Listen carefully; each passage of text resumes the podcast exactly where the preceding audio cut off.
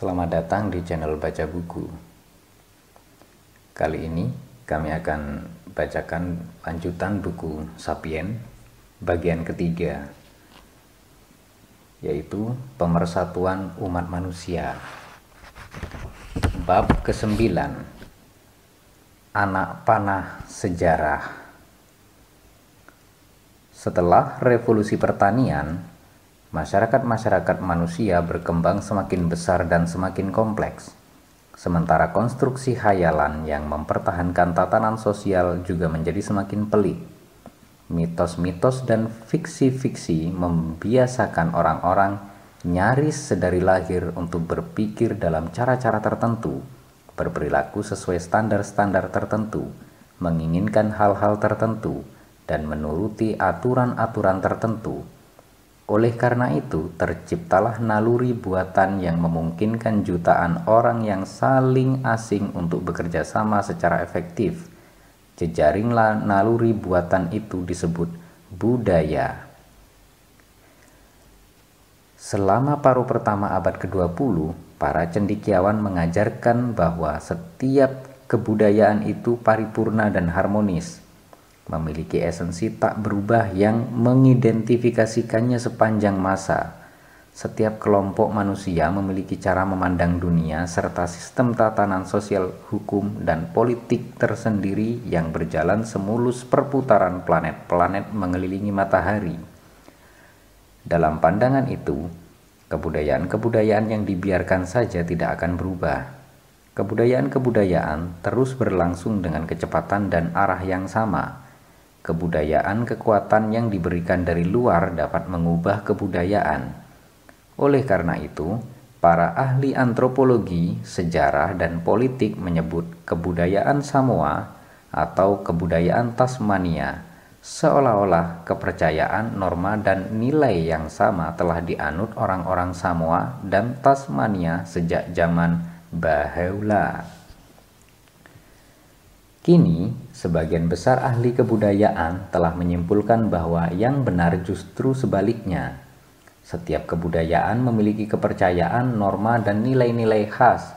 Namun, semua itu terus-menerus berubah.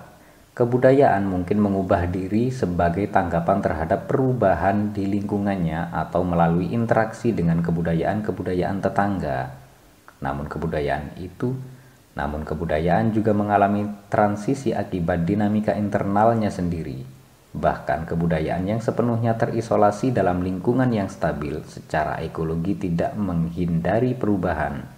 Tetapi seperti hukum-hukum fisika yang bebas dari ketidakkonsistenan, setiap tatanan buatan manusia disarati kontradiksi internal.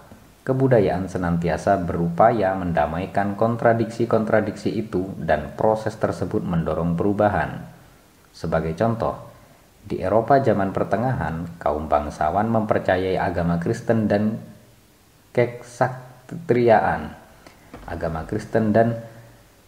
kesaktriaan. Seorang bangsawan biasa pergi ke gereja pada pagi hari dan mendengarkan sang pendeta menjabarkan kisah kehidupan para orang suci. "Sungguh kesia-siaan," ucap sang pendeta. "Segalanya adalah kesia-siaan. Harta, perempuan, dan tahta adalah godaan-godaan membahayakan. Kalian harus melampaui semua itu dan mengikuti jejak langkah Kristus. Jadilah lemah lembut sepertinya. Hindari keberingasan dan bermewah-mewah, dan bila diserang, berikan pipimu yang satu lagi." Pulang dari gereja dalam suasana hati lembut dan merenung, sang bangsawan lantas berganti pakaian mengenakan sutra terbaiknya dan pergi ke perjamuan di puri tuanya. Di sana anggur mengalir bak air. Sang pedendang menyanyikan tentang Lancelot dan Guinevere, dan para tamu bertukar canda jorok dan kisah-kisah tentang perang bersimbah darah. "Lebih baik berputih tulang," maklumat para baron, "daripada hidup berputih mata. Bila ada yang menyinggung martabatmu, hanya darah yang bisa menghapus hinaan tersebut. Dan apa yang lebih indah dalam kehidupan daripada melihat musuhmu terbirit-birit dengan matamu sendiri, sementara putri-putri cantik mereka gemetaran di kakimu." Kontradiksi itu tidak pernah terselesaikan sepenuhnya, namun selagi kaum bangsawan, rohaniwan, dan rakyat jelata Eropa bergelut dengannya, kebudayaan mereka berubah. Salah satu upaya menemukan pemecahan itu menghasilkan perang salib. Sewaktu berlaga dalam perang salib, para kesatria bisa memamerkan kepiawaian militer dan kesalehan sekaligus. Kontradiksi yang sama menghasilkan urdu-urdu militer, semisal Templar dan Hospitaller, yang mencoba menjalin gagasan-gagasan ideal Kristen dan kesatriaan secara lebih erat. Kontradiksi yang sama juga melahirkan sebagian besar seni dan sastra zaman pertengahan, seperti kisah-kisah Raja Arthur dan Cawan Suci. Apalagi Camelot, selain upaya membuktikan bahwa seorang kesatria yang baik bisa dan harus menjadi seorang Kristen yang baik, dan bahwa hanya orang Kristen yang baik yang bisa menjadi kesatria terbaik. Satu contoh lagi adalah tatanan politik modern. Sejak Revolusi Prancis, orang-orang di seluruh dunia berangsur-angsur memandang kesetaraan dan kebebasan individu sebagai nilai-nilai mendasar. Namun kedua nilai itu saling berkontradiksi. Kesetaraan hanya bisa diwujudkan dengan membatasi kebebasan orang-orang yang berkeadaan lebih baik, menjamin setiap individu bebas melakukan apapun yang dia inginkan, tak pelak mencurangi kesetaraan. Seluruh riwayat politik dunia sejak tahun 1789 dapat dipandang sebagai serangkaian upaya mendamaikan kontradiksi ini. Siapapun yang pernah membaca novel karya Charles Dickens tahu bahwa rezim liberal Eropa abad ke-19 memprioritaskan kebebasan individu, meskipun itu berarti mencampakkan keluarga-keluarga miskin yang gagal membayar utang ke penjara dan tak memberi yatim piatu pilihan selain bergabung dengan sekolah pencopet. Siapapun yang pernah membaca novel karya Alexander Solzhenitsyn tahu bahwa idealisme egaliter komunisme menghasilkan tirani brutal yang mencoba mengendalikan setiap aspek kehidupan sehari-hari. Politik Amerika kontemporer juga berkutat di sekeliling kontradiksi itu. Para pendukung Partai Demokrat menginginkan masyarakat yang lebih setara, walaupun itu berarti menaikkan pajak untuk mendanai program-program bantuan bagi orang miskin, lanjut usia, dan sakit. Namun itu melanggar kebebasan individu untuk membelanjakan uang sesukanya. Mengapa pemerintah harus memaksa saya membeli asuransi kesehatan bila saya lebih memilih menggunakan uang saya untuk membiayai kuliah anak? Sedangkan para pendukung Partai Republik ingin memaksimalkan kebebasan individu, meskipun itu berarti jurang pendapatan antara orang kaya dan orang miskin akan bertambah lebar, dan bahwa banyak orang Amerika tidak akan mampu membayar perawatan kesehatan. Sebagaimana kebudayaan zaman pertengahan gagal menyelesaikan kekesatriaan dan kekristenan, dunia modern pun gagal menyelaraskan kemerdekaan dan kesetaraan. Namun itu bukanlah suatu cacat. Kontradiksi-kontradiksi semacam itu adalah bagian tak terpisahkan di setiap kebudayaan manusia. Bahkan, kontradiksi-kontradiksi tersebut merupakan mesin kebudayaan yang melahirkan kreativitas dan dinamisme spesies kita. Seperti ketika dua nada musik berbenturan dimainkan bersama-sama sehingga mendorong lantunan musik. Demikian pula ketidakselarasan dalam pemikiran, gagasan, dan nilai kita memaksa kita berpikir, mengevaluasi ulang, dan mengkritik. Konsistensi adalah tempat bermain akal budi yang tumpul. Bila ketegangan, konflik, dan dilema yang tak terpecahkan merupakan bumbu setiap kebudayaan, seorang manusia yang merupakan bagian dari kebudayaan tertentu harus memegang kepercayaan-kepercayaan yang kontradiktif dan tercabik oleh nilai-nilai yang tidak kompatibel. Itu adalah ciri yang esensial bagi kebudayaan manapun, sampai-sampai ada nama tersendiri untuknya. Disonansi kognitif. Disonansi kognitif kerap dipandang sebagai kegagalan psikis manusia.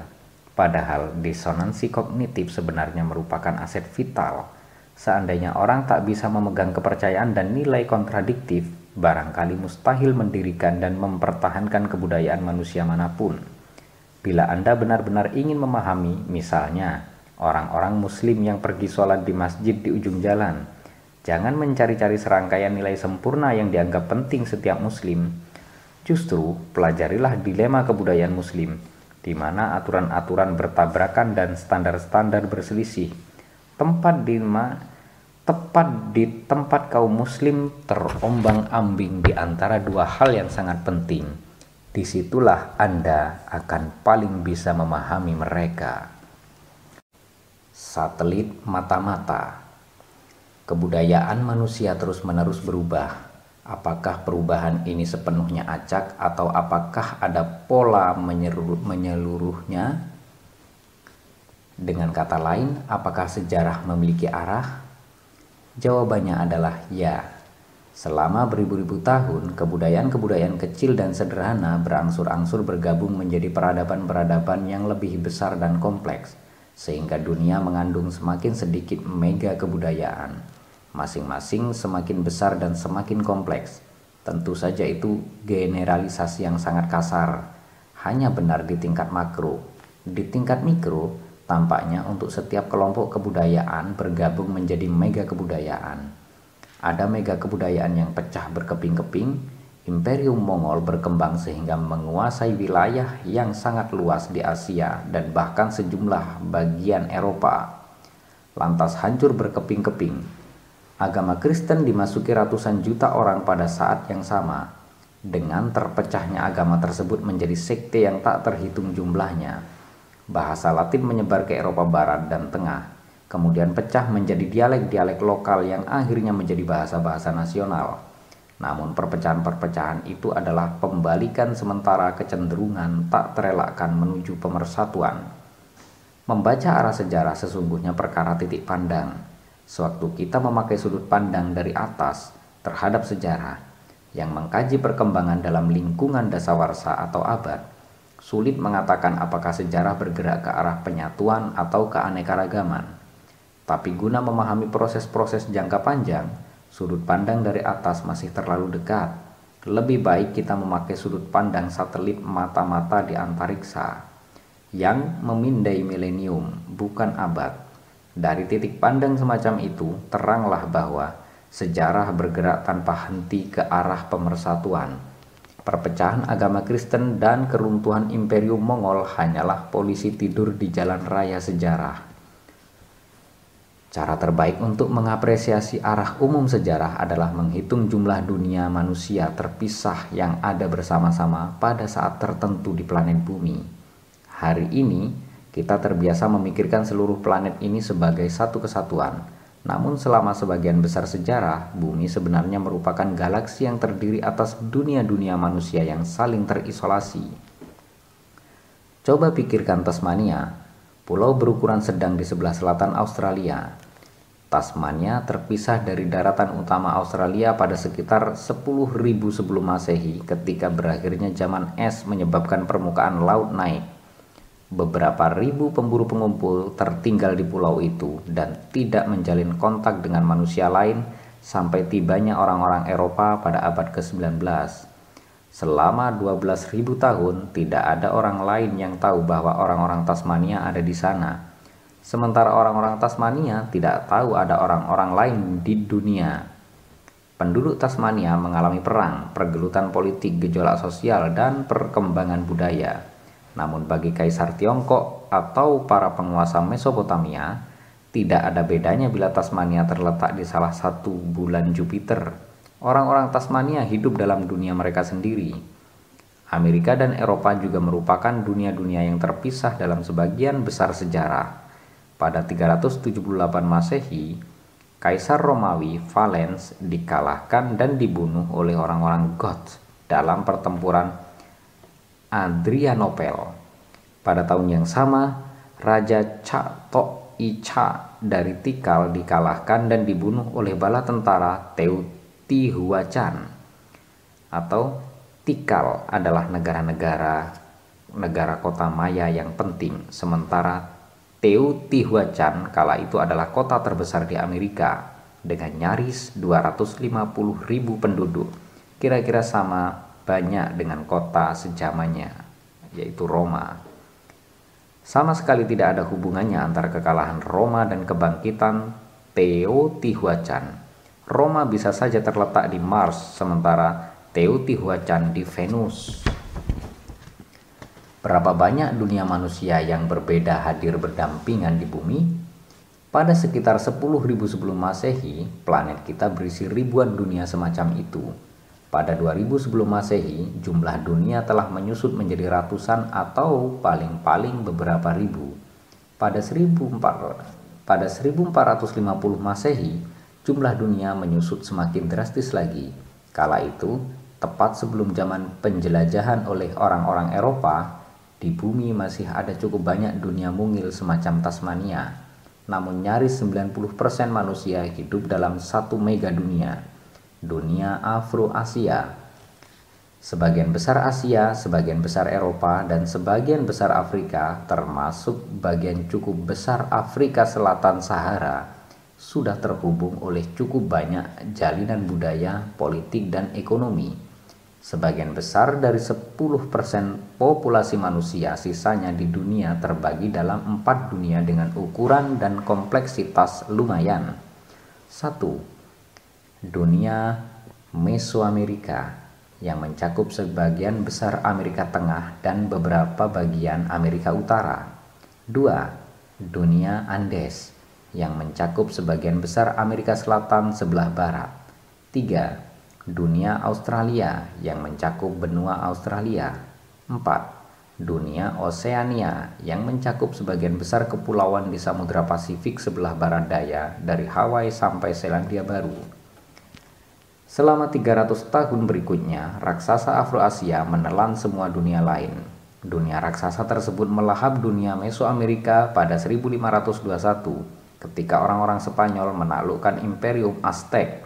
Afro-Asia menggigit dunia Oseania untuk pertama kalinya pada saat itu, sewaktu Fernão de Magalhães mengelilingi dunia dan tak lama setelahnya menyelesaikan penaklukan dunia Oseania. Dunia Andes runtuh pada 1532 ketika para konkuistador Spanyol menumbangkan Imperium Inca. Orang-orang Eropa pertama mendarat di benua Australia pada 1606 dan dunia perawan itu terakhir ketika kolonisasi Britania benar-benar dimulai pada 1788. 15 tahun kemudian orang-orang Britania mendirikan permukiman pertama di Tasmania, sehingga memasukkan dunia manusia otonom terakhir ke dalam lingkup pengaruh Afro-Asia. Si raksasa Afro-Asia butuh beberapa abad untuk mencerna semua yang dia telan. Namun proses itu tak lagi dapat dibalikkan. Kini nyaris semua manusia menganut sistem geopolitik yang sama. Keseluruhan planet terbagi-bagi menjadi negara-negara yang diakui secara internasional, sistem ekonomi yang sama, kekuatan pasar kapitalis menyentuh bahkan sudut-sudut terjauh di dunia. Sistem hukum yang sama, hak asasi dan hukum internasional berlaku di mana saja, setidaknya secara teori. Dan sistem sains yang sama, pakar-pakar di Iran, Israel, Australia, maupun Argentina memiliki pandangan yang tepat sama tentang struktur atom atau cara pengobatan tuberkulosis. Kebudayaan global tunggal tidaklah homogen. Seperti juga satu tubuh organik mengandung banyak macam organ dan sel, demikian pula kebudayaan global tunggal kita mengandung banyak jenis gaya hidup dan orang, dari pialang saham New York sampai gembala Afgan.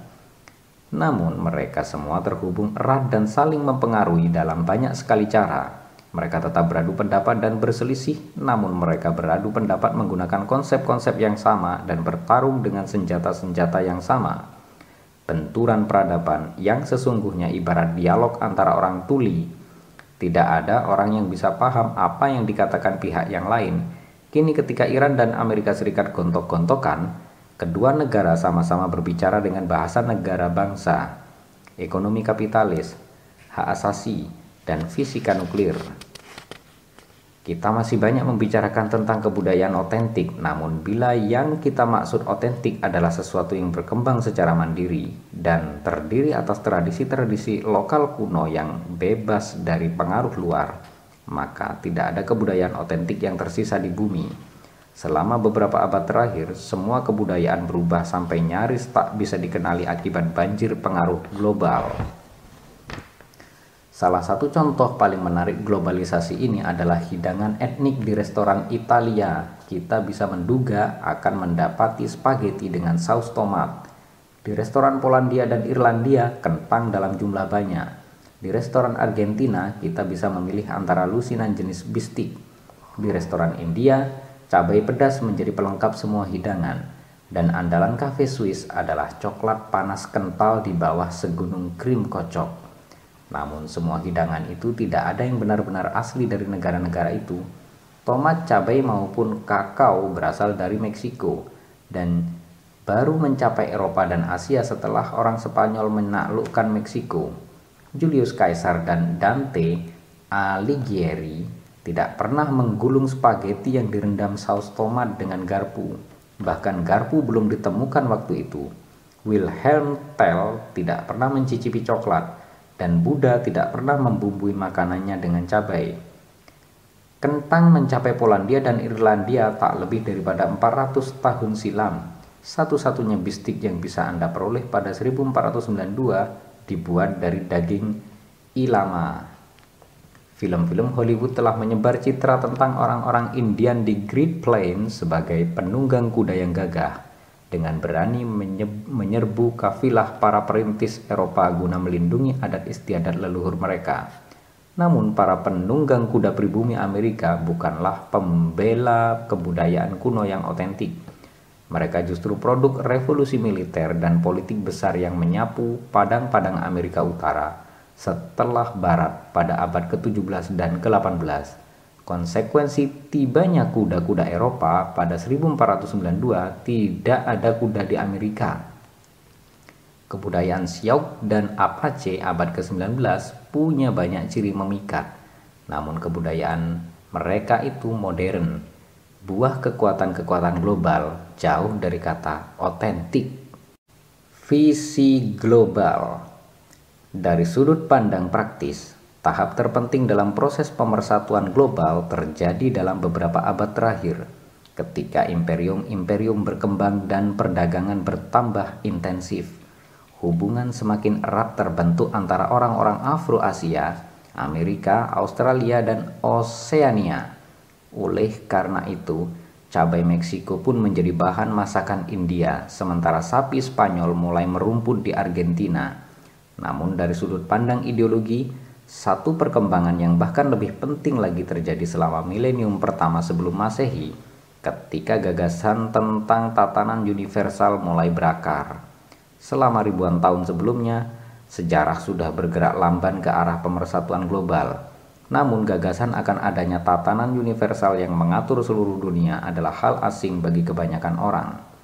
Homo sapiens berevolusi untuk memikirkan orang-orang sebagai terbagi-bagi menjadi kita dan mereka. Kita adalah sekelompok yang berada langsung di sekeliling Anda, siapapun Anda, sementara mereka adalah semua orang lain. Bahkan tidak ada hewan sosial yang dipandu oleh kepentingan keseluruhan spesiesnya. Tidak ada simpanse yang peduli kepentingan spesies simpanse. Tidak ada bekicot yang mengangkat tentakelnya untuk masyarakat bekicot global. Tidak ada singa alfa jantan yang berupaya menjadi raja semua singa. Dan di pintu masuk sarang lebah tidak ada slogan "Lebah pekerja sedunia, bersatulah". Namun sejak revolusi kognitif, Homo sapiens menjadi semakin tidak biasa dalam segi itu. Orang-orang mulai bekerja sama secara teratur dengan orang-orang yang tidak mereka kenal, yang mereka bayangkan sebagai saudara atau kawan. Namun, persaudaraan itu tidaklah universal. Di suatu tempat di lembah sebelah atau di balik pegunungan, manusia masih dapat merasakan mereka.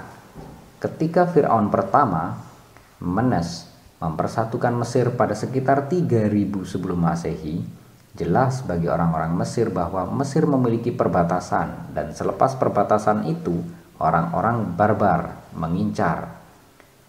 Orang-orang barbar itu asing, mengancam, dan hanya menarik bila ada tanah atau sumber daya mereka yang diinginkan orang-orang Mesir. Semua tatanan khayalan yang diciptakan orang cenderung mengabaikan sebagian sangat besar umat manusia. milenium pertama sebelum Masehi menjadi saksi kemunculan tiga tatanan berpotensi universal yang penganut-penganutnya untuk pertama kali bisa membayangkan seluruh dunia dan seluruh umat manusia sebagai satu kesatuan yang diatur oleh seperangkat hukum tunggal. Semua orang adalah kita, setidaknya secara potensial. Tidak lagi ada mereka.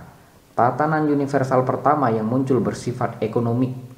Tatanan moneter, tatanan universal kedua bersifat politik. Tatanan imperium, tatanan universal ketiga bersifat religius. Tatanan agama-agama universal seperti agama Buddha, Kristen, dan Islam.